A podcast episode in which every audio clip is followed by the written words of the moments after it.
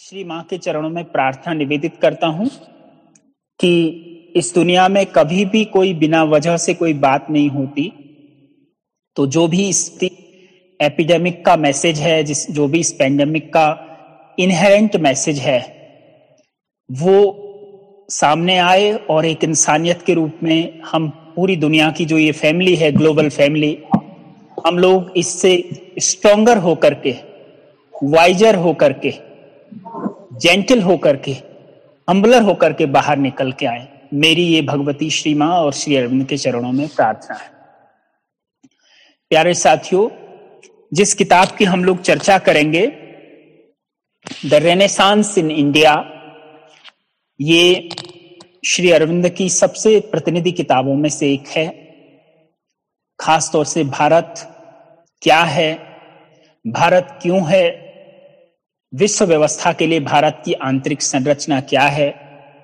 कैसे भारत की एक एक चीज़, उसकी आत्मा का प्रतिबिंब है, उसका सोल का रिफ्लेक्शन है? इस बात को श्री अरविंद ने जो डॉक्यूमेंटेशन किया है, दस्तावेजीकरण किया है, वो रेनेसांस इन इंडिया में किया है। पर भारत को लेके उनके और माताजी की जो वैश्विक समझ है, जिस तरह से उन्होंने बताया है कि भारत को जिस जिस ऊंचाई के साथ उन्होंने देखा है, भारत की भूमिका को जिस गहराई से माताजी ने रेखांकित किया है, पाँच मिनट में थोड़ा उस पर चिंतन करना चाहूँगा, क्योंकि वो एक पृष्ठभूमि होगी इस किताब रूपी सागर में उतरने की, जिसकी की थोड़ी सी चर्चा आज हो पाएगी। क्योंकि हमारे पास बमुश्किल तीस पैंतीस मिनट हैं। प्यारे दोस्तों श्री अरविंद ने जैसा बहुत सारे प्रबुद्ध साथी जानते हैं, भारत उनके लिए कोई भौगोलिक इकाई नहीं थी। भारत का असली स्वरूप श्री अरविंद ने कुछ और देखा।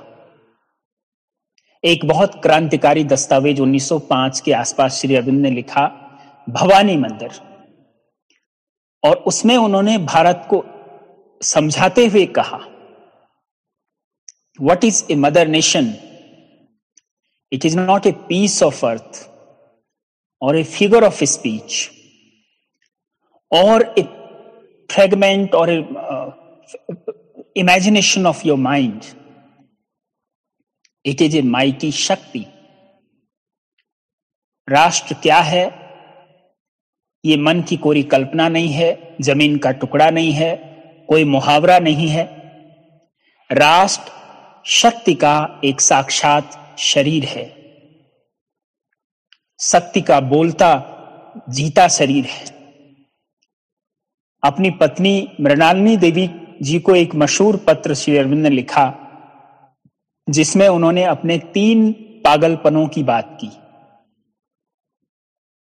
उसमें से एक पागलपन तो ये था कि मेरी जो शिक्षा दीक्षा है, चरित्र है, हुनर है, काबिलियत है, उस पर केवल मेरा ही नहीं मेरे परिवार का ही नहीं, बल्कि पूरे तीस करोड़ भारतीयों का, क्योंकि 1910-12 में उस दौरान श्री अरविंद इस बात को कह रहे हैं। इस पर पूरे देशवासियों का हक है। दूसरा पागलपन उन्होंने कहा कि दूसरे लोग स्त्रोत पढ़ते हैं, शास्त्रार्थ करते हैं, प्रार्थनाएँ, पूजाएँ करते हैं, घंटियाँ घनघनाते हैं। लेकिन जीवन में कभी भी ईश्वर से फेस टू फेस साक्षात्कार नहीं कर पाते। I want to see God face to face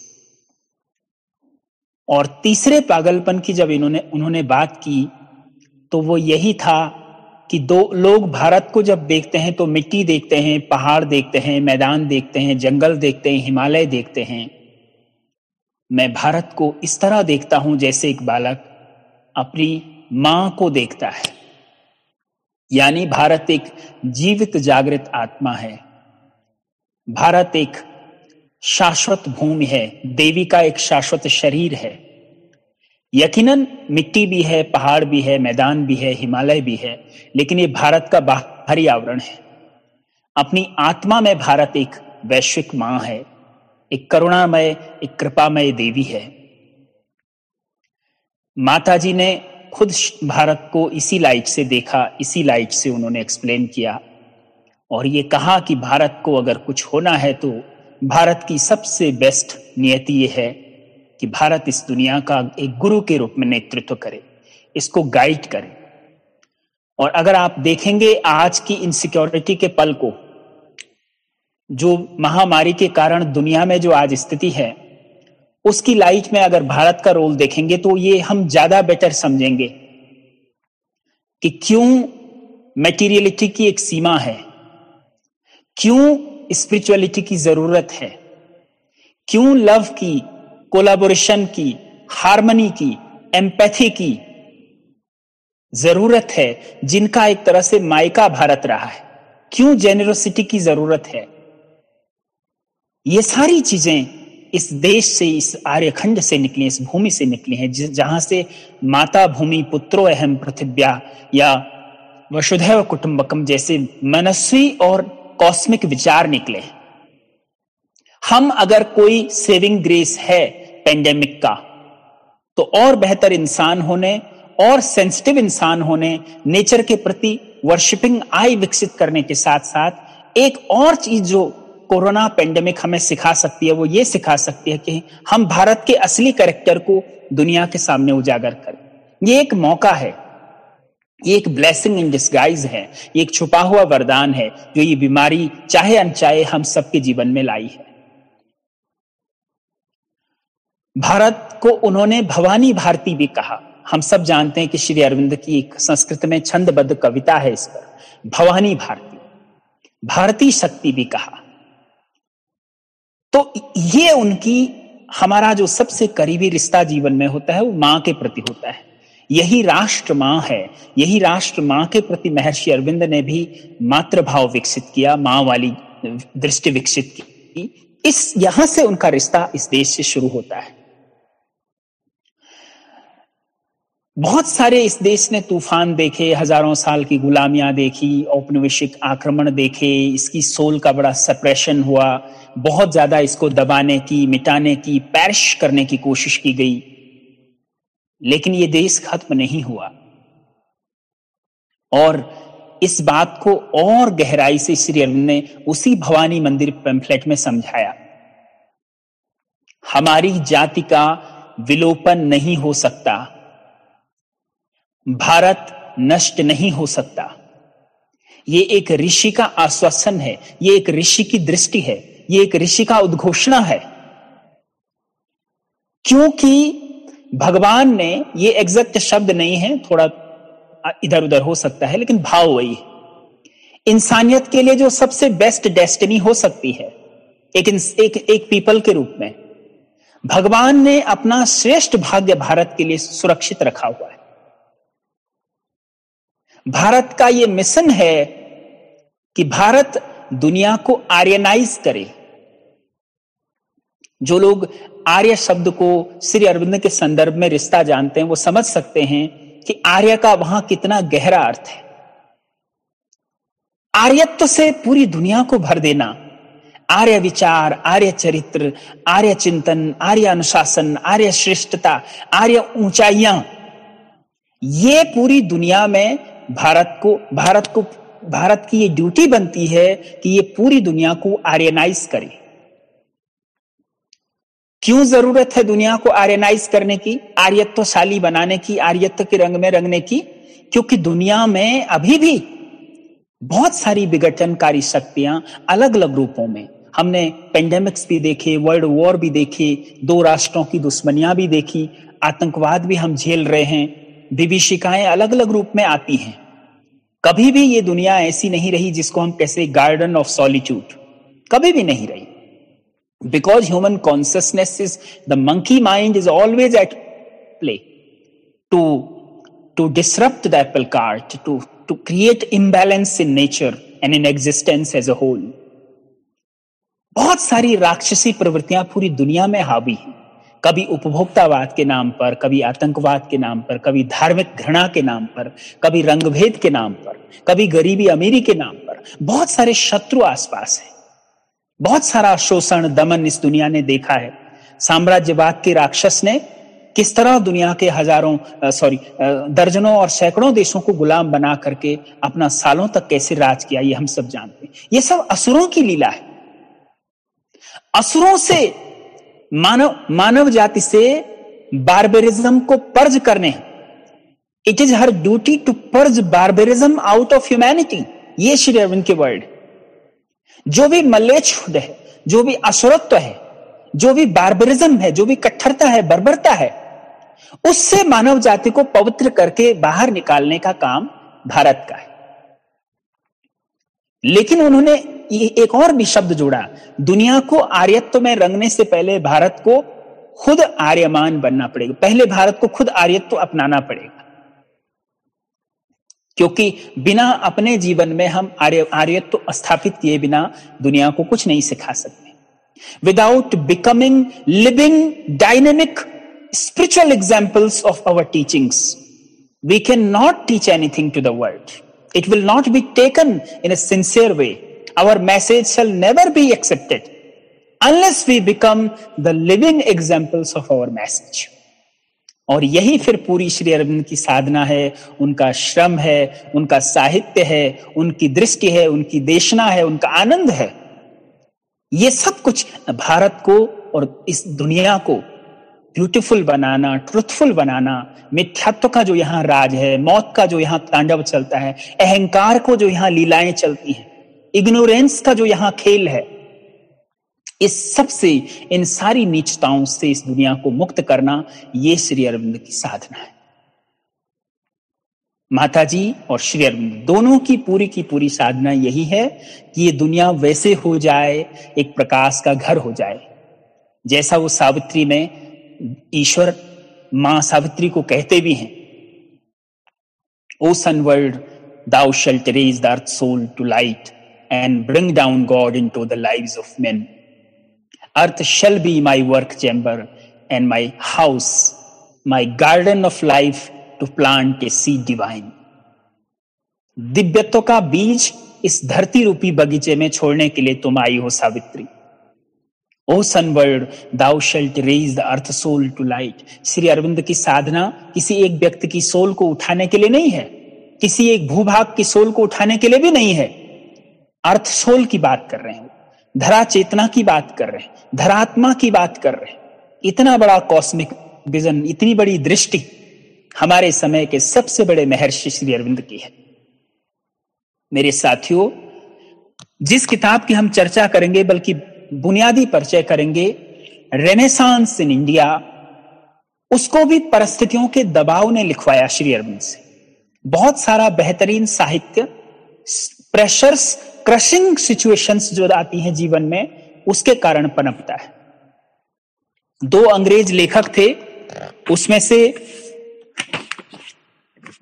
एक थे जेम्स एच कजन्स, जिन्होंने एक किताब लिखी थी रेनेसांस इन इंडिया जो मद्रास से पब्लिश हुई थी 1918 में। उसमें भी भारत के बारे में थॉट्स थे। उनका जवाब लिखने के लिए श्री अरविंद ने इस किताब को लिखा, आर्य में सिलसिलेवार तरीके से। और दूसरे सज्जन थे sir John Woodroffe. John Woodroffe ने इज़ इंडिया सिविलाइज्ड करके किताब लिखी। क्या भारत सभ्य है? और उसी को नए एक्सप्लेनेशन श्री अरविंद ने दिए। तो जो इस किताब में एक चैप्टर है, इज़ इंडिया सिविलाइज्ड बहु वही टाइटल इन्वर्ट इन्वर्टेड कॉमा के भीतर। वो पूरा का पूरा चार एसेस वुड्राफ के इज़ इंडिया सिविलाइज सिविलाइज्ड को ही एक्सप्लेन करने की कोशिश है। उसके अलावा उन्होंने इंडियन स्पिरिचुअलिटी क्या है इंडियन आर्ट क्या है इंडियन लिटरेचर क्या है, जिसमें पाँच चैप्टर हैं right from the Vedic period to the Upanishad period Upanishadic period to the classical period great period of Ramayana and Mahabharata middle period bhakti kaal and the present times literature Bharat के इस literature का एक पूरा सर्वे श्री अरविंद ने किया है अपनी cosmic दृष्टि के साथ उन्होंने फिर भारत इंडियन आर्ट पर भी बात करी है तीन चैप्टर इंडियन आर्ट पर हैं चार चैप्टर इंडियन पॉलिटी पर हैं भारतीय राज व्यवस्था पर चार chapter rationalistic critique on Indian culture इस पर हैं और शुरू के चार चैप्टर रेनेसांस इन इंडिया किताब का डायरेक्ट जवाब है। एच एस कजन्स की किताब का, उनकी किताब पर कमेंट्री है एक तरह से। बहुत सारी लाइट्स इस किताब में है। भारत को समझने के लिए, खुद को समझने के लिए, भारत की दुनिया में जो रोल है, जो डेस्टनी है, उसको समझने के लिए। और बहुत बुनियादी बातें, संस्कृति क्या है, कला क्या है, साहित्य क्या है स्पिरिचुअलिटी क्या है, आध्यात्मिकता क्या है। इस पर श्री अरविंद ने बहुत बहुत स्पिरिचुअल साइट के साथ, एक ऋषि दृष्टि के साथ हमको एक्सप्लेन किया है। कुछ बहुत याद रखने लायक बातें हैं। स्पिरिचुअलिटी को श्री अरविंद ने मास्टर की कहा है। इसी बुक नंबर, बुक के छह नंबर पेज पे। पहले chapter, the renaissance in India, chapter first. Spirituality is the master key of Indian mind. Sense of the infinite is native to it. Master key का काम क्या है? वो चाबी जिससे बहुत सारे ताले खुल जाते हैं आध्यात्मिकता भारतीय मानस की प्रधान कुंजी है, मास्टर पी कुंजी यानी you can not understand India as long as you are ignorant of its spiritual traditions the vast house that is locked called India can only be unlocked and understood by delving in spirituality. Kabir के रास्ते, मीरा के रास्ते, श्री अरविंद के रास्ते, रामकृष्ण परमहंस के रास्ते, जे कृष्णमूर्ति मूर्ति के रास्ते हज़ारों हज़ार जो मास्टर्स इस दुनिया में आए हमारे ग्रंथों के रास्ते। आप भारत को समझ सकते हैं, उसको, उस कुछ, उसके भारत रूपी कमरे को खोल सकते हैं।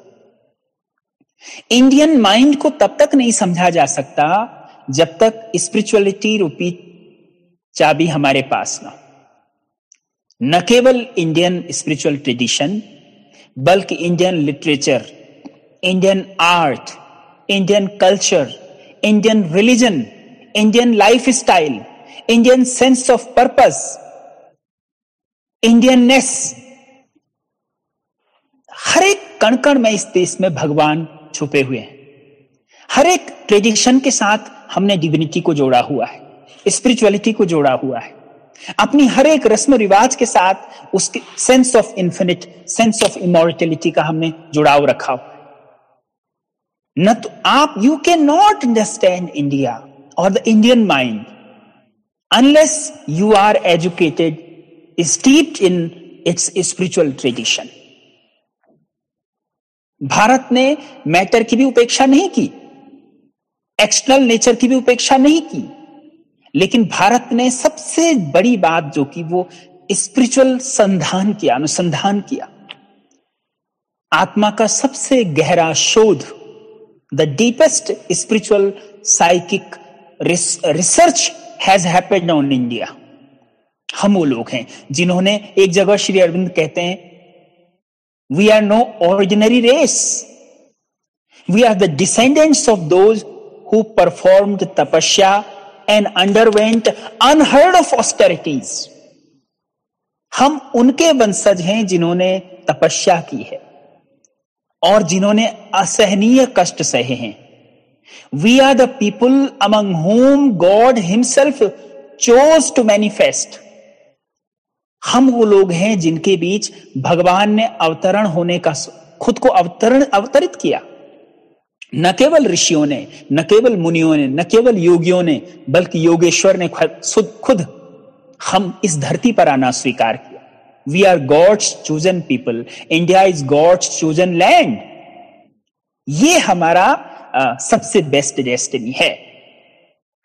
तो हमारे देश को कोई तब तक नहीं समझ सकता। हमारी आध्यात्मिकता को हमारी आर्ट को हमारी कला को हमारी सोशियोलॉजी को हमारी इकोनॉमी को जब तक वो भारत, जब तक वो आध्यात्मिकता की दृष्टि से हमको नहीं देखता है। Spirituality is the master key of Indian mind sense of the infinite is native to it India saw from the beginning and even in her ages of reason and her ages of increasing ignorance हमारी देश की life में बहुत सारे ignorance के काल भी आए। बहुत सारे तार्किक काल भी आए, जब बड़ा बुद्धि, बुद्धिजीवी लोग हुए, जब बड़े बड़े मेंटली बड़े बड़े चीज़ें लिखी गई, समझी गई, जानी गई। इस सारे पीरियड के बीच भी she never she never lost hold of the insight that life cannot be rightly seen in the soul light cannot be perfectly lived in the soul power of its externalities only through external phenomena only through externalities, life can never be understood. This, this has been always in its brightest as well as in its darkest and deepest ages of life. India never missed this core philosophy of her existence. इसी में Renaissance in India में उसी को explain करते हुए वो आगे बढ़ाते हैं कि इंडिया ही है जिसने कहा कि इंसान अपने भीतर भगवान को जन्म ले सकता है, भगवान को पैदा कर सकता है। Man can exceed himself and became the divine हम मॉर्टल हैं, लेकिन हम इमोर्टल बन सकते हैं। Here and now here and now in this very life केवल साइंस ही नहीं सुपर साइंस केवल फिजिक्स ही नहीं मेटाफिजिक्स जीवन की हकीकत है। ये दृष्टि केवल इंडिया ने ही विकसित की। ये स्पिरिचुअल कॉस्मिक होलिस्टिक विजन केवल इंडिया में विकसित हुआ। इसके बाद एक जगह पर श्री अरविंद आगे कहते हैं कि इंडिया अपने आप को सबसे बेस्ट कैसे हासिल कर सकता है। हर देश का एक इनेट करेक्टर होता है। पाकिस्तान का करेक्टर हम सब जानते हैं, वो क्योंकि एक नफरत की बुनियाद पर खड़ा देश है, इसलिए उसे लगातार एंग्री रहना है और दिखाना है कि वो हमारे खिलाफ है। उनका अगर एक पिछले सत्तर साल का कंट्रीब्यूशन हम दुनिया में देखें तो लोग आज भी उसे नर्सरी ऑफ़ टेररिज्म देखते हैं। ऐसे ही कुछ देश ऐसे हैं जैसे इटली है इटली है ग्रीस है रोम है यहाँ से ब्यूटी निकली सौंदर्य निकला एस्थेटिक्स निकला कहीं से बिज़नेस निकला ब्रिटिश लोग बिज़नेस और योद्धा जर, जर, जर्मन्स बिज़नेस में इंग्लिश लोग कुछ और चीज़ में, कहीं से वॉरियर निकले, कहीं से आर्किटेक्चर निकला, कहीं से आर्ट निकला, कहीं से म्यूज़िक निकला। हर देश का अपना एक इनेट करेक्टर है। भारत का इनेट करेक्टर है spirituality this has been always our innate and our most fundamental character तो श्री अरविंद ने कहा कि इंडिया कैसे खुद को डेवलप करे? क्या हम अपने आप को एक मिलिट्री पावर बनाएँ?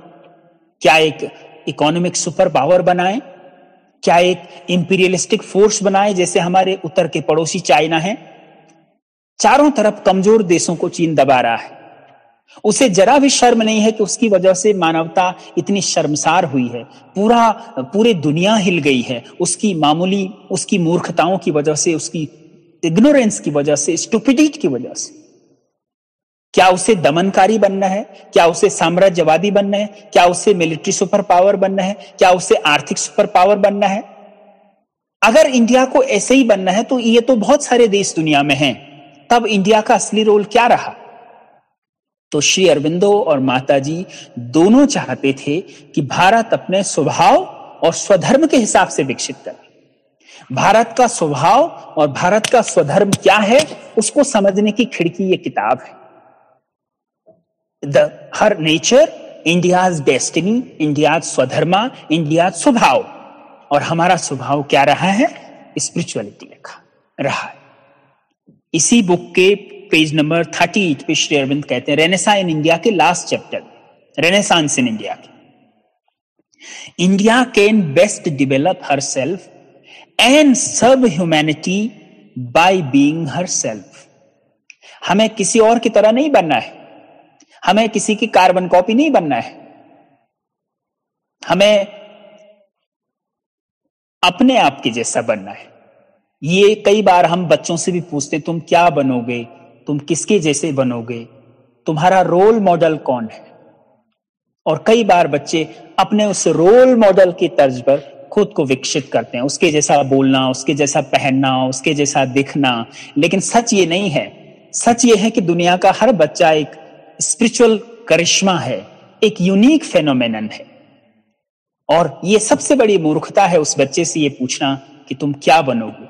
जैसे हम गुलाब से ये नहीं पूछते कि गुलाब तुम क्या बनोगे। जैसे हम किसी पेड़ से, पीपल से ये नहीं पूछते कि पीपल तुम क्या बनोगे। एक इंसान से कैसे पूछा जा सकता है कि वो क्या बनेगा? उसकी सबसे बड़ी प्राथमिकता तो इंसान बनना ही होनी चाहिए। जो three principles of true teaching है, उसमें श्री अरविंद ने इस बात को डिफाइन बताया है कि कितना मूर्खता है, कितना बारबेरिटी है ये, कि अपने सपने बच्चों पर लाद देना और ज़बरदस्ती उनको आर्टिफिशियल तरीके से नर्चर करना, ये बहुत बड़ी बारबेरिटी है। भारत भी सुपर पावर भी बने मिलिट्री पावर भी बने इकोनॉमिक फोर्स भी बने, क्योंकि इकोनॉमी से दुनिया चलती है, देश चलते हैं इकोनॉमी से लाइफ स्टैंडर्ड बढ़ते हैं, बहुत कुछ होता है। मनी को तो श्री अरविंद ने नकारा नहीं, उन्होंने कहा money is a divine force divine force बोलने वाला।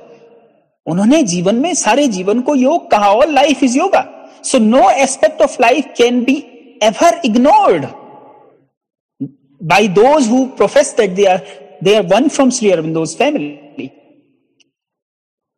लेकिन भारत की बेस्ट डेस्टिनी ये है कि भारत अपने स्वभाव अपनी स्पिरिचुअल हम जो हम, हम हमारे पास कारखाना है अमरता का हमारे ऋषियों की जो देन है हमारे मुनियों की जो देन है हमारे ध्यानियों योगियों की जो विरासत है जो सोल का सर्च हुआ है रिसर्च हुआ है वो हमारा असली कंट्रीब्यूशन है। और भारत अगर विकसित हो तो एक spiritual headquarters of the world के तौर पर विकसित हो। न केवल मिलिट्री फोर्स न केवल इकोनॉमिक फोर्स न केवल इंपीरियलिस्टिक फोर्स न केवल आउटर सोफिस्टिकेशन जैसे यूनान था तो सब कुछ नष्ट हो गया। इतनी महान सभ्यता, इतनी बड़ी संस्कृति, लेकिन कुछ नहीं बचा सका। कोई बचा नहीं सका उसको। क्योंकि इनर बीइंग की बहुत ज़्यादा अवहेलना हुई, आत्मा की अवहेलना हुई।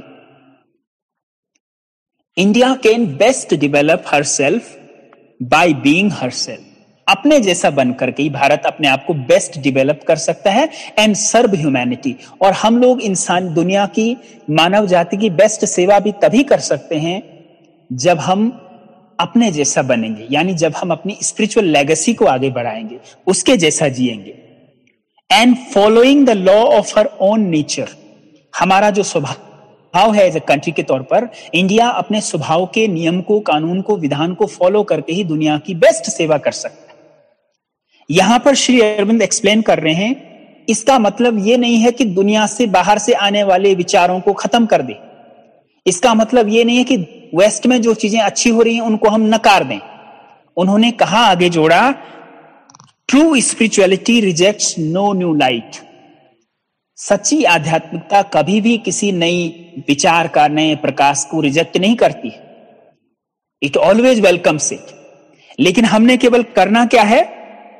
इट मीन्स सिंपली स्वभाव से मतलब क्या है? स्वधर्म से मतलब क्या है? It means simply to keep our centre हमारा जो केंद्र है, हमारी जो आध्यात्मिकता है, उसको बचाए रखना, बनाए रखना। Our essential way of being जैसे हम हैं, हमारा बुनियादी होना, अस्तित्व में होना। Our inborn nature and assimilate to it all we receive जो भी हम रिसीव करें, अपने बुनियादी करेक्टर को खोए बिना, उसको बेसलेस किए बिना डिसफिगर किए बिना, उसको इंटैक्ट रखे बिना, उसमें हम उसको एब्जॉर्व करते जाए। तो ये पैटर्न ये दृष्टि भारत की होनी चाहिए। भारत की ये विजन होना चाहिए। आज के भी, कल के भी, आने वाले समय की भी, देश दुनिया में भारत कैसे खुद को एमर्ज करे, कैसे बेस्ट खुद को एक्सप्लेन करे एक्सहोर्ट करे एक्सप्रेस करे, ये स्पिरिचुअलिटी के माध्यम से श्री अरविंद हमें रास्ता दिखाते हैं। तो आने वाले दिनों में और भी हम लोग इस टॉक्स को फॉरवर्ड करेंगे, इस सीरीज़ को। उनके इंडियन आर्ट पर उन्होंने क्या बोला है इंडियन स्पिरिचुअलिटी पे क्या बोला है इंडियन लिटरेचर पे वो कैसे एक एक एज को देखते हैं इंडियन पॉलिटी पे वो क्या कहते हैं इंडिया के खिलाफ जो क्रिटिसिज्म होती है as a country as a people as a culture उस पर श्री अरविंद क्या बोलते हैं, संस्कृति है क्या, उसको वो क्या समझते हैं, इस सब पर हम आने वाले दिनों में भी बेहतरीन डिस्कशन करेंगे। मैं नवसारी के अपने सारे मित्रों को नमस्कार कहता हूँ। श्री अरविंद और श्री माँ के चरणों में प्रणाम करता हूँ। और समय की लिमिटेशंस है we are short of time तो इस इंट्रोडक्टरी व्याख्यान को मैं यहाँ पर संपन्न करता हूँ, समाप्त करता हूँ। बहुत बहुत धन्यवाद दिलीप भाई। दिलीप भाई ने काफ़ी जो तत्व था आज के सेशन का वो समझा दिया, जिससे मेरा काम बहुत आसान हो गया है। और दिलीप भाई बहुत अनथक प्रयत्न कर रहे हैं। ये जो नया सीरीज़ उन्होंने शुरू किया है, भारतीय संस्कृति पे फाउंडेशन ऑफ़ इंडियन कल्चर के आधार पे वो जो है श्री का जो एक अलौकिक तरीका है, बहुत बारीकी से और बहुत पॉजिटिवली और क्रिएटिवली हर चीज़ को देखने का तो उसी तरह से उन्होंने भारतीय संस्कृति को भी देखा है।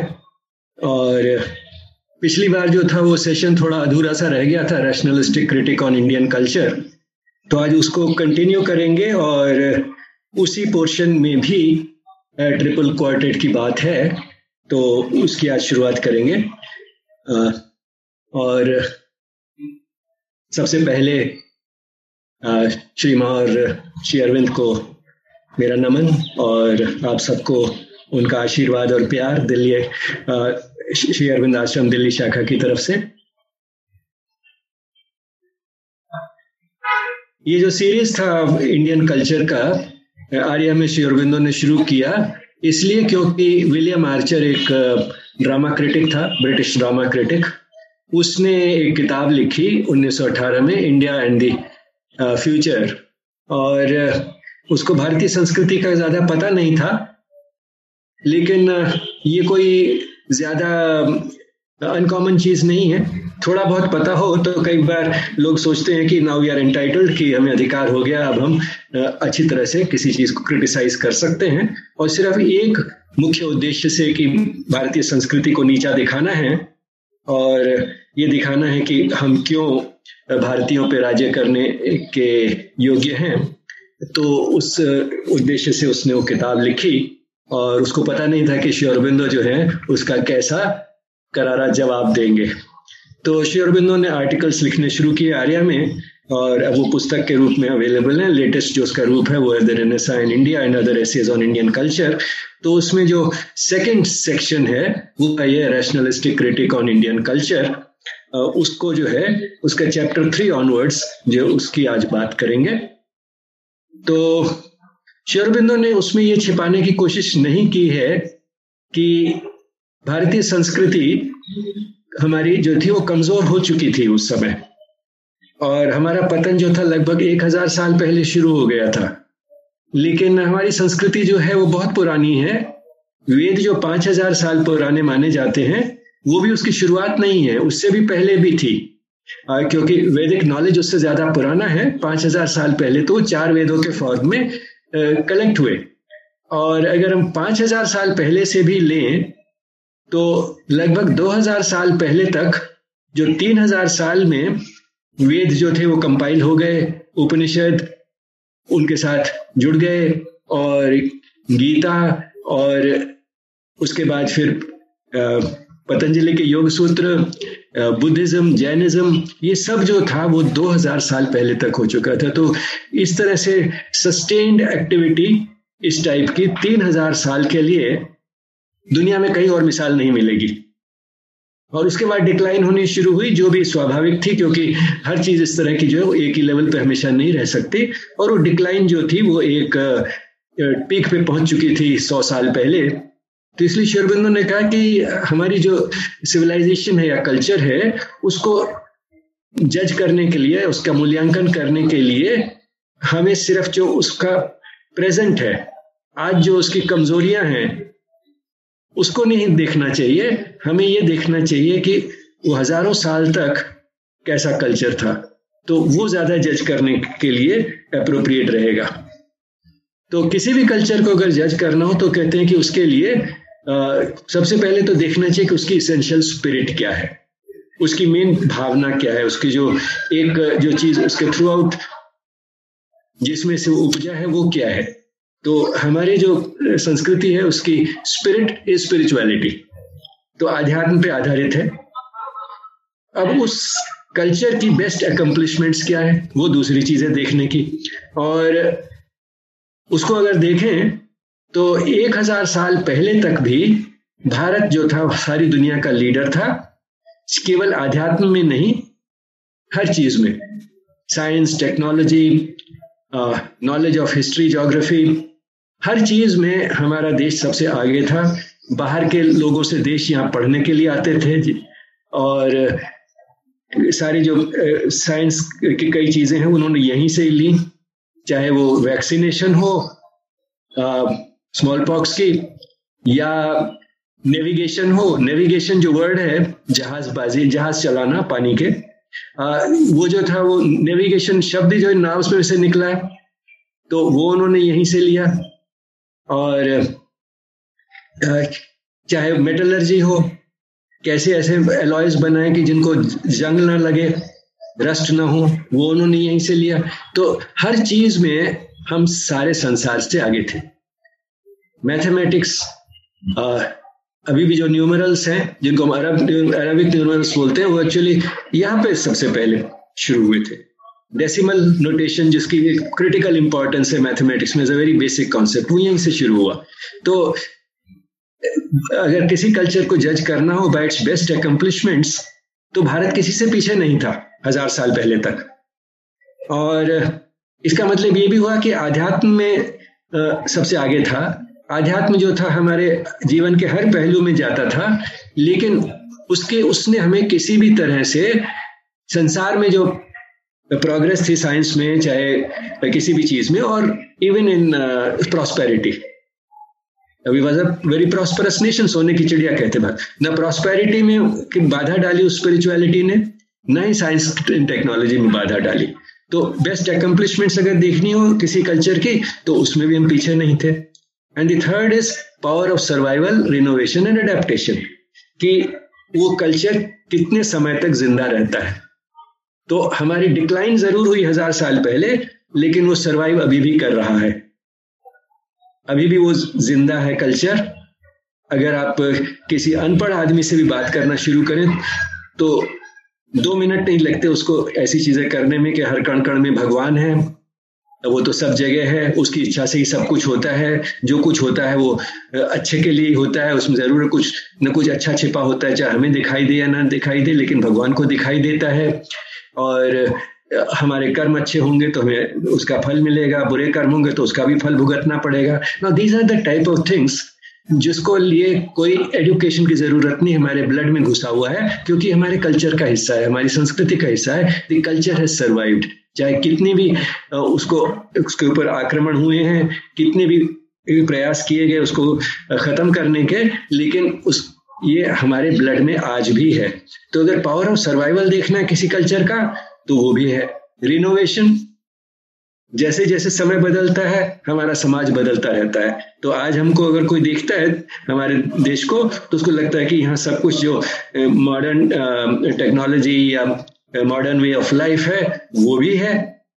और अडेप्टेशन हमारा दूसरे कल्चर्स के साथ जो भी कांटेक्ट हुआ उसकी बेसिस पे हमने अपने को अडेप्ट किया, उनको एब्जॉर्ब कर लिया कल्चर हमारा खत्म नहीं कर पाया कोई भी। तो अगर किसी भी कल्चर को इन तीन पैरामीटर से जज करें, उसकी इसेंशियल स्पिरिट क्या है, उस कल्चर की बेस्ट अकम्पलिशमेंट्स क्या है, उसमें सर्वाइवल पावर कितना है, और वो रिनोवेट कर सक, कर सकता है और अडेप्ट कर सकता है या नहीं तो इनमें से किसी भी पैरामीटर के हिसाब से भारतीय संस्कृति जो है किसी से पीछे नहीं है। साइंस में हमारी जो एकम्पलिशमेंट्स हैं डेसिमल और एस्ट्रोनॉमी चला पृथ्वी, स्थिरा भांति ऋग्वेद में है कि हालाँकि लगता है हमें कि पृथ्वी जो है रुकी हुई है और सूरज जो है वो पूर्व से पश्चिम जा रहा है, सुबह पूर्व में होता है, शाम को पश्चिम में चला जाता है, पर असल में सूरज जो है वो एक जगह है, हमारी पृथ्वी चल रही है। तो ये ऋग्वेद में भी है, गैलीलियो ने तो बहुत बाद में पता किया इस चीज़ को। अब कुछ स्पेसिफिक एलिगेशंस जो थी विलियम आर्चर की। खास जो उसने कुछ चीज़ें ऐसी कही कि ये जो है हमारे संस्कृति में या हमारे धर्म में सनातन धर्म में ठीक नहीं है कि कर्म थेरी और री इनकारनेशन इन दोनों को जोड़ सकते हैं आ, क्योंकि आ, हम जब बात करते हैं कि बार बार जन्म होता है तो ये भी कहते हैं कि इस जन्म में जो कुछ हो रहा है वो पिछले जन्म के कर्मों का फल हो सकता है। और जो हम अब कर रहे हैं हो सकता है उसका फल हमें इस जन्म में ना मिले अगले जन्म में मिले। तो ये कर्म और इनकारनेशन दोनों जुड़े हुए हैं कर्म और रिबर्थ का आइडिया लेकिन उसने उसको ठीक क्यों नहीं माना? उसमें क्या कसूर है? उसने कहा कि अगर हम ये सोचेंगे कि आ, हमारा बार बार जन्म होगा और जो कुछ होना है वो इसी कारण होना है क्योंकि हमारे पिछले जन्मों के जो कर्म है वो सारे में भुगतने हैं। इसीलिए हमारी इस समय लाइफ जो ऐसी चल रही है। तो लाइफ की वाइटैलिटी तो सारी खत्म हो जाएगी। हम सुस्त हो जाएँगे कि जो होना है सो होना ही है, क्योंकि किस्मत तो पुराने कर्मों के बेसिस पे लिखी हुई है। जो किस्मत है वो हमारी चलती रहेगी, वो भुगतनी है। और दूसरा कि अगर कोई लाइफ का पर्पज रियलाइज़ करना है स्पिरिचुअल पर्पज भी रियलाइज़ करना है तो इस जन्म में पूरा नहीं होगा तो अगले जन्म में पूरा हो जाएगा। तो कई जन्म, हज़ारों जन्म अगर पड़े हुए हैं तो जल्दी का है कि है। तो इन दोनों कारण से हम सुस्त हो जाएँगे। कुछ करेंगे नहीं। लेट बैक पीपल लेजी वो बन जाएँगे। तो उसने ये हमारे ऊपर दोष लगाया। लेकिन श्योरबंद तो कहते हैं कि री कि पुनर्जन्म होगा उसकी वजह से कहना कि हम इस जन्म को कोई महत्व नहीं देते, वो गलत होगा। क्योंकि हालाँकि हम पुनर्जन्म में बिलीव करते हैं और कर्म में भी बिलीव करते हैं, लेकिन ये भी तो है कि हम ये जानते हैं कि इस जन्म में जो करेंगे, उसका हमें इस जन्म में भी फल मिलेगा। मृत्यु के बाद जहाँ जाएँगे, उसमें भी उसका प्रभाव होगा और फिर अगली बार जब पृथ्वी पर आएँगे तो उसमें भी उसका प्रभाव होगा। तो इसीलिए इस जन्म को की इंपॉर्टेंस कोई कम नहीं हो जाती उससे। तो बेसिक चीज़ जो है कर्म और रिकार्नेशन में यही है कि हमारी जो आत्मा है उसका एक पास्ट है। कई जन्म पहले ही हो चुके हैं। और जैसे जो पास्ट था जैसा हमने उसको स्पेंड किया है वो हमारी प्रेजेंट लाइफ को अफेक्ट करता है। उसी से हमारी प्रेजेंट लाइफ मोल्ड हुई है। और सोल का एक फ्यूचर भी है। सोल uh, जो है वो चलती रहेगी। तो जैसे पास्ट ने हमारे प्रेजेंट लाइफ को शेप किया है, वैसे ही हम जो वर्तमान जीवन जैसे जी रहे हैं, उससे हमारे भविष्य के जीवन जो है, वो शेप हो रहे हैं, उन पे प्रभाव हो रहा है। तो इसलिए प्रेजेंट लाइफ की इंपॉर्टेंस खत्म नहीं हो गई। वो भी तो है कि प्रेजेंट लाइफ जो शेपिंग आर फ्यूचर और ये जो एक बार बार टेरेस्ट्रियल बर्थ है, इस पृथ्वी पे बार बार जन्म लेना उसमें कर्म जो है, उसका रोल है और वो अफेक्ट करता है कि हम कैसी परिस्थिति में जन्म लेंगे कहाँ से जो है आध्यात्मिक उन विकास के हिसाब से किस लेवल से शुरू करेंगे, किस तरह के एक्सपीरियंसेस जो है हमारे लिए सबसे बेहतर होंगे। जैसे गीता ने कहा कि अगर किसी ने योग का प्रयास शुरू किया है कॉन्शियसली तो कभी वेस्ट नहीं होगा। अगले जन्म में उसका जन्म ऐसी जगह होगा जहाँ उसकी प्रवृत्ति के अनुसार वो खुद ही उस तरफ़ खिंच जाएगा, योग की तरफ़, और उसको ऐसी परिस्थितियाँ मिलेंगी जो उसके अनुकूल होंगी, जो उसके लिए सुटेबल होंगी। तो इसलिए प्रेजेंट लाइफ जो हम करेंगे, वो वेस्ट नहीं होगा। दैट्स एन इंपॉर्टेंट अश्योरेंस वो जो है आश्वासन देता है कि हम इस जन्म को वेस्ट ना करें। तो हमारा जो आध्यात्म है वो हमारे जीवन को आ, से अलग नहीं कर देता हमें और हमें सुस्त नहीं बना देता। वास्तव में हम उसको अपने जीवन में ला सकते हैं। भारतीय इंडियन रिलीजन श्योरबिंदु यूज़ करते हैं फॉर सनातन धर्म और आजकल जिसको हिंदुइज्म कहते हैं।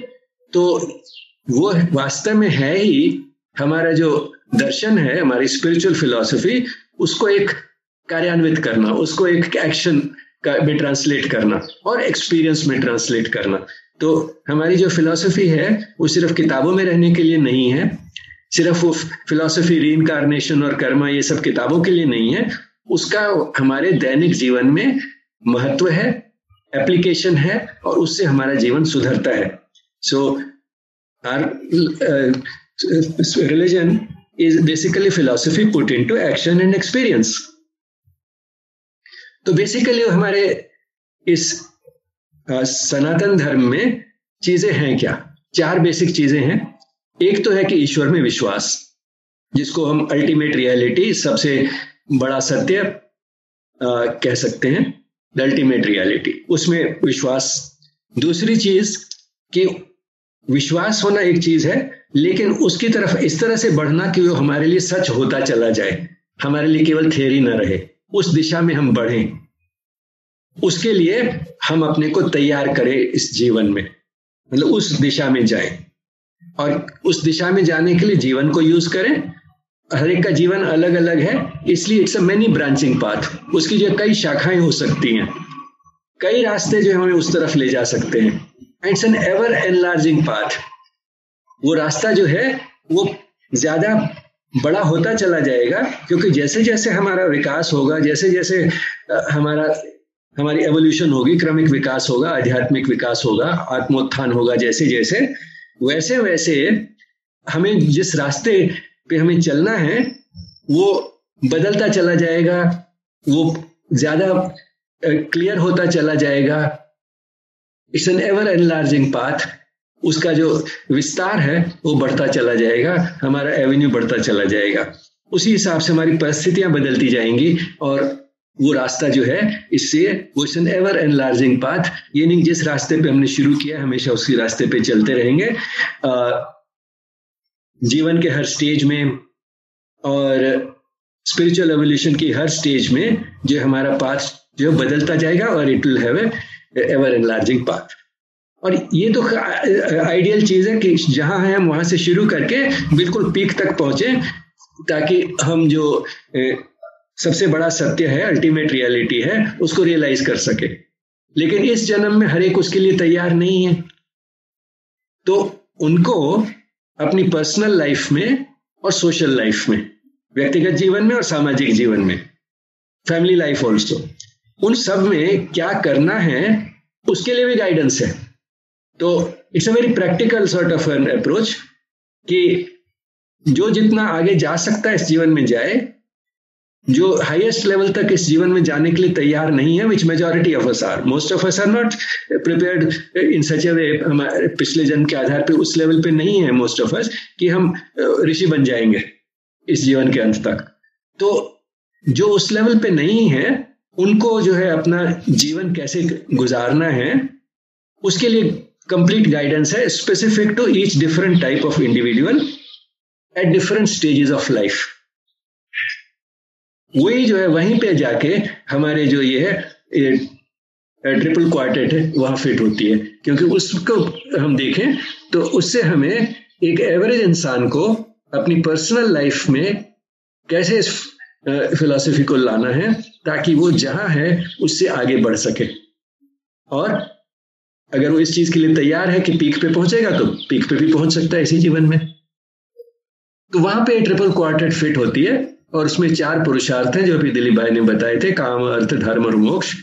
चार वर्ण, ब्राह्मण, क्षत्रिय, वैश्य और शूद्र और चार आश्रम, ब्रह्मचर्य, गृहस्थ, वानप्रस्थ और संन्यास। तो सबसे पहले आते हैं चार पुरुषार्थ। तो सबसे पहले तो एक काम डिजायर्स इच्छाएँ होना। तो सनातन धर्म ने यह नहीं कहा कि आपको कोई इच्छा नहीं होनी चाहिए, क्योंकि इच्छाएँ सब दुखों की जड़ है। इच्छाएँ होंगी, और जब तक कुछ ना कुछ इच्छाएँ पूरी नहीं होंगी, तब तक ये बात समझ में भी नहीं आएगी कि इच्छाएँ दुखों की जड़ है। वो तभी समझ में आता है जब इच्छाएँ पूरी होती हैं, और कुछ इच्छाएँ पूरी नहीं होती हैं, और हम देखते हैं कि जो इच्छाएँ पूरी हुई, उससे भी दुखी हुए, जो पूरी नहीं हुई, उससे भी दुखी हुए, तब पता चलता है कि इच्छाएँ जो है, दुख की जड़ है। लेकिन उसको लिए बहुत समय चाहिए जब जीवन में। तो इसीलिए इच्छाएँ होने में कोई बुराई नहीं है और इच्छाएँ हो सकती हैं। अब दूसरी चीज़ है अर्थ, कि उन इच्छाओं को पूरी करने के लिए हमें कुछ ज़रिया चाहिए, उपाय चाहिए।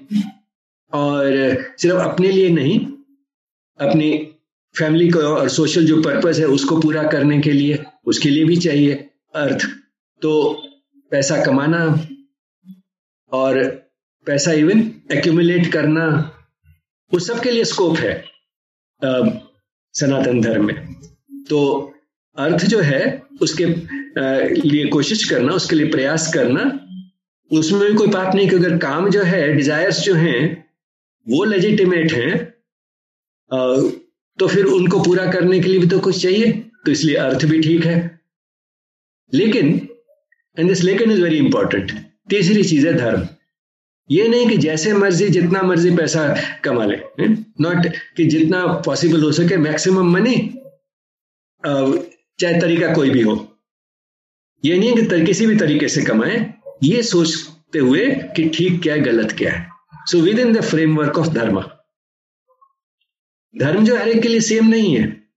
लेकिन जिसके लिए जो धर्म है उसको फ्रेमवर्क फॉलो करना। धर्म सबके लिए सेम क्यों नहीं हो सकता?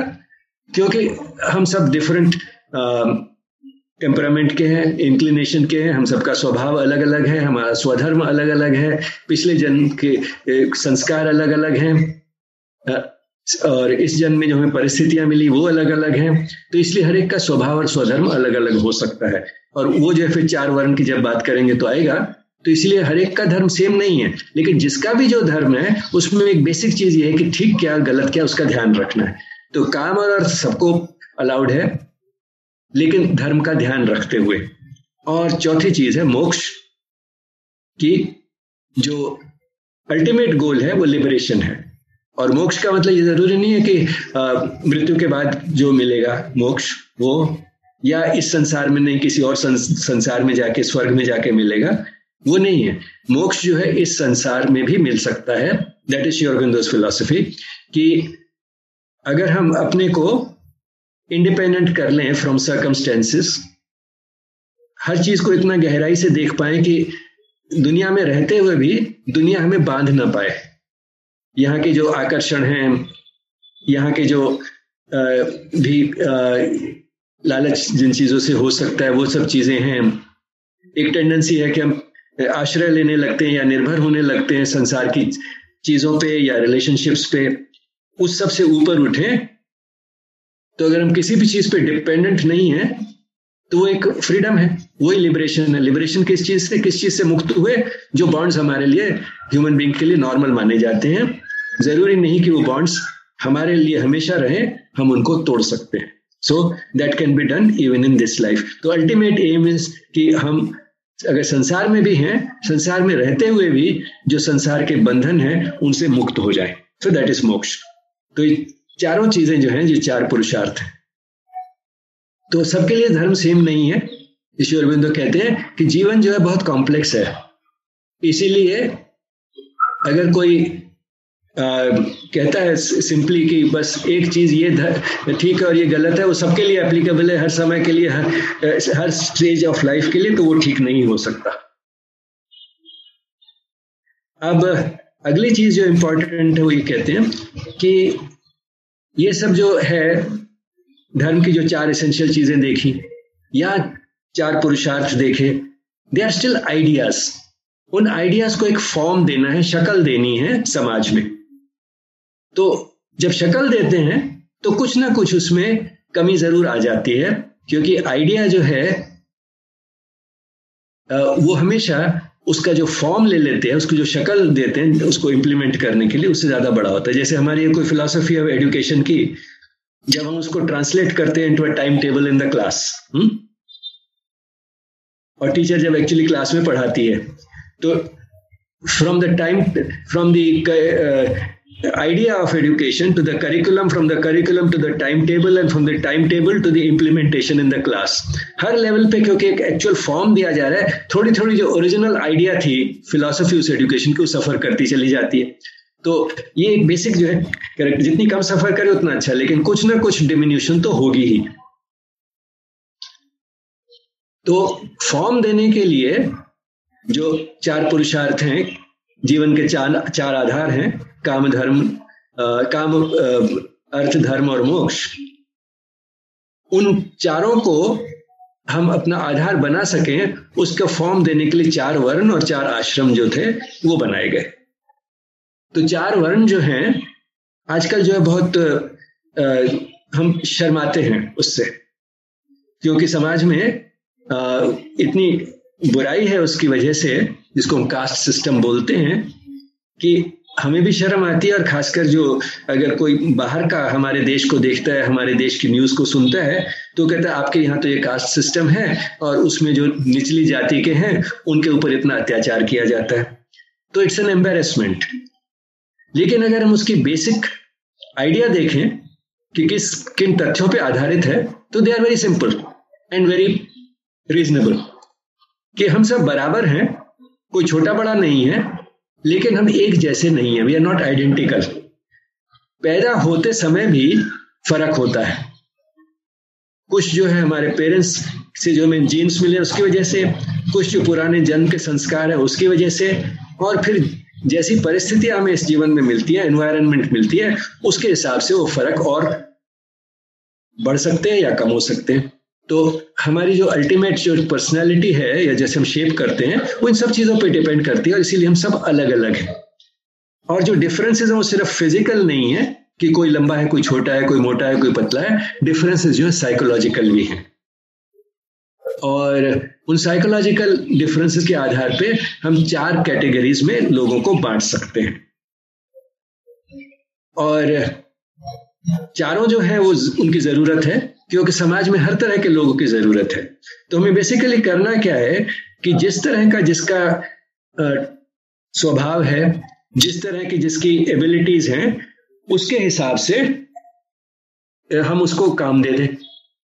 और उसका एथिकल कोड भी वैसा ही हो। लेकिन धीरे धीरे हुआ क्या कि शुरू में ये बर्थ से नहीं थी। इंडिविजुअल की कैपेसिटी कितनी है काम करने की, किस तरह का काम करने की कैपेसिटी और उसकी इनर नेचर क्या है, स्वभाव कैसा है, उस पर बेसिस पे था। लेकिन बाद में वो चेंज हो गया। और सिर्फ़ इसलिए नहीं थे कि उसका इकोनॉमिक फ़ंक्शन है। ये जो चार वर्ण में डिवीज़न थी, उसका एक स्पिरिचुअल एलिमेंट था कि चाहे आप जैसे भी पैदा हुए हैं, कोई शूद्र कैपेसिटी और टेम्परामेंट से पैदा हुआ है तो उसका स्पिरिचुअल एलिमेंट भूला ना जाए। कैसे? उसके लिए सिंपल धर्म था।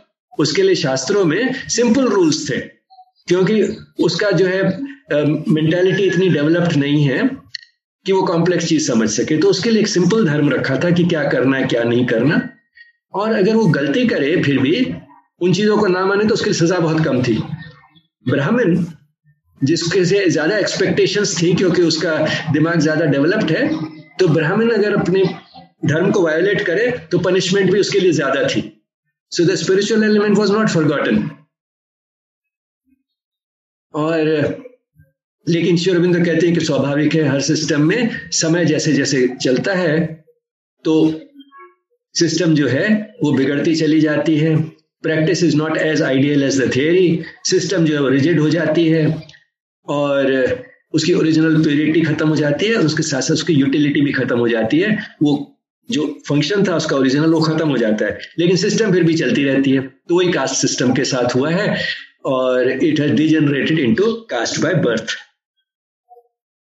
तो शेरविंद कहते हैं कि अगर इसी तरह से चलता रहा तो खत्म हो जाएगी ये इंस्टीट्यूशन इसको ट्रांसफॉर्म करना चाहिए, अपने को समय के साथ बदलना चाहिए। अब ये है चार आश्रम। उसके लिए समय नहीं बचा। दिलीप भाई आ गए हैं अभी और दो चार मिनट में ये फैसिलिटी खत्म हो जाएगी जूम की।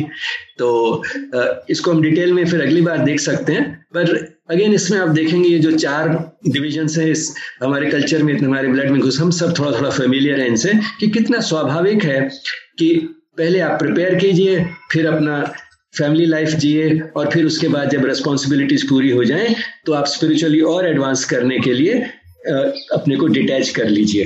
तो वानप्रस्थ और संन्यास जो है, वो प्रोग्रेसिव डिटैचमेंट है। तो it's a ladder it's like a ladder convenient ladder जिससे हम नीचे से ऊपर जा सकते हैं, पहले तैयारी कर ले, और फिर उस तैयारी का जो नॉलेज गेन किया है ब्रह्मचर्य में, उसको इस्तेमाल करें। तो फिर शर्विन जी है, एक बड़ी, उसमें सूझबूझ की बात कहते हैं इसी सेक्शन में, कि हमारे लिए जो वेस्टर्न एक टेंडेंसी है कि हम सिर्फ़ जो रैशनल है और एक्सपेरिमेंटली प्रूवन है, सिर्फ़ उसी चीज़ को मानेंगे। हमारे लिए समझना आसान है, क्योंकि हमारे पास इंटेलिजेंस भी है और इंटेलिजेंस से ऊपर जो सोल है, उसको भी हम ध्यान रखते हैं। तो हायर हाइट से आप नीचे की सारी चीज़ें देख सकते हैं, लेकिन उनके लिए हमें समझना मुश्किल है, इसलिए वो हमारे को एबनॉर्मल समझते हैं और उनको समझ में नहीं आता। तो उनके लिए समझना मुश्किल है, हम उनको समझ सकते हैं कि क्यों वो ऐसा सोचते हैं। लेकिन इंडिया के लिए भी उन्होंने वार्निंग दी है, उसको भी हम अगली बार देख सकते हैं कि हमारे लिए क्राइसिस का पीरियड है, क्योंकि डिके जो है बहुत समय से चल रही है, और अगर हम अपने को ट्रांसफॉर्म नहीं करेंगे तो या तो हमारी संस्कृति खत्म हो जाएगी, या ये हो सकता है कि it may get swallowed by another culture ज़रूरी नहीं वो कल्चर ज़्यादा अच्छा हो, लेकिन ज़्यादा एग्रेसिव होगा तो सिम। तो we can see how we are at the great risk of getting swallowed by the western culture कुछ हद तक हो चुका है। तो इसकी बात भी अगली बार कर सकते हैं।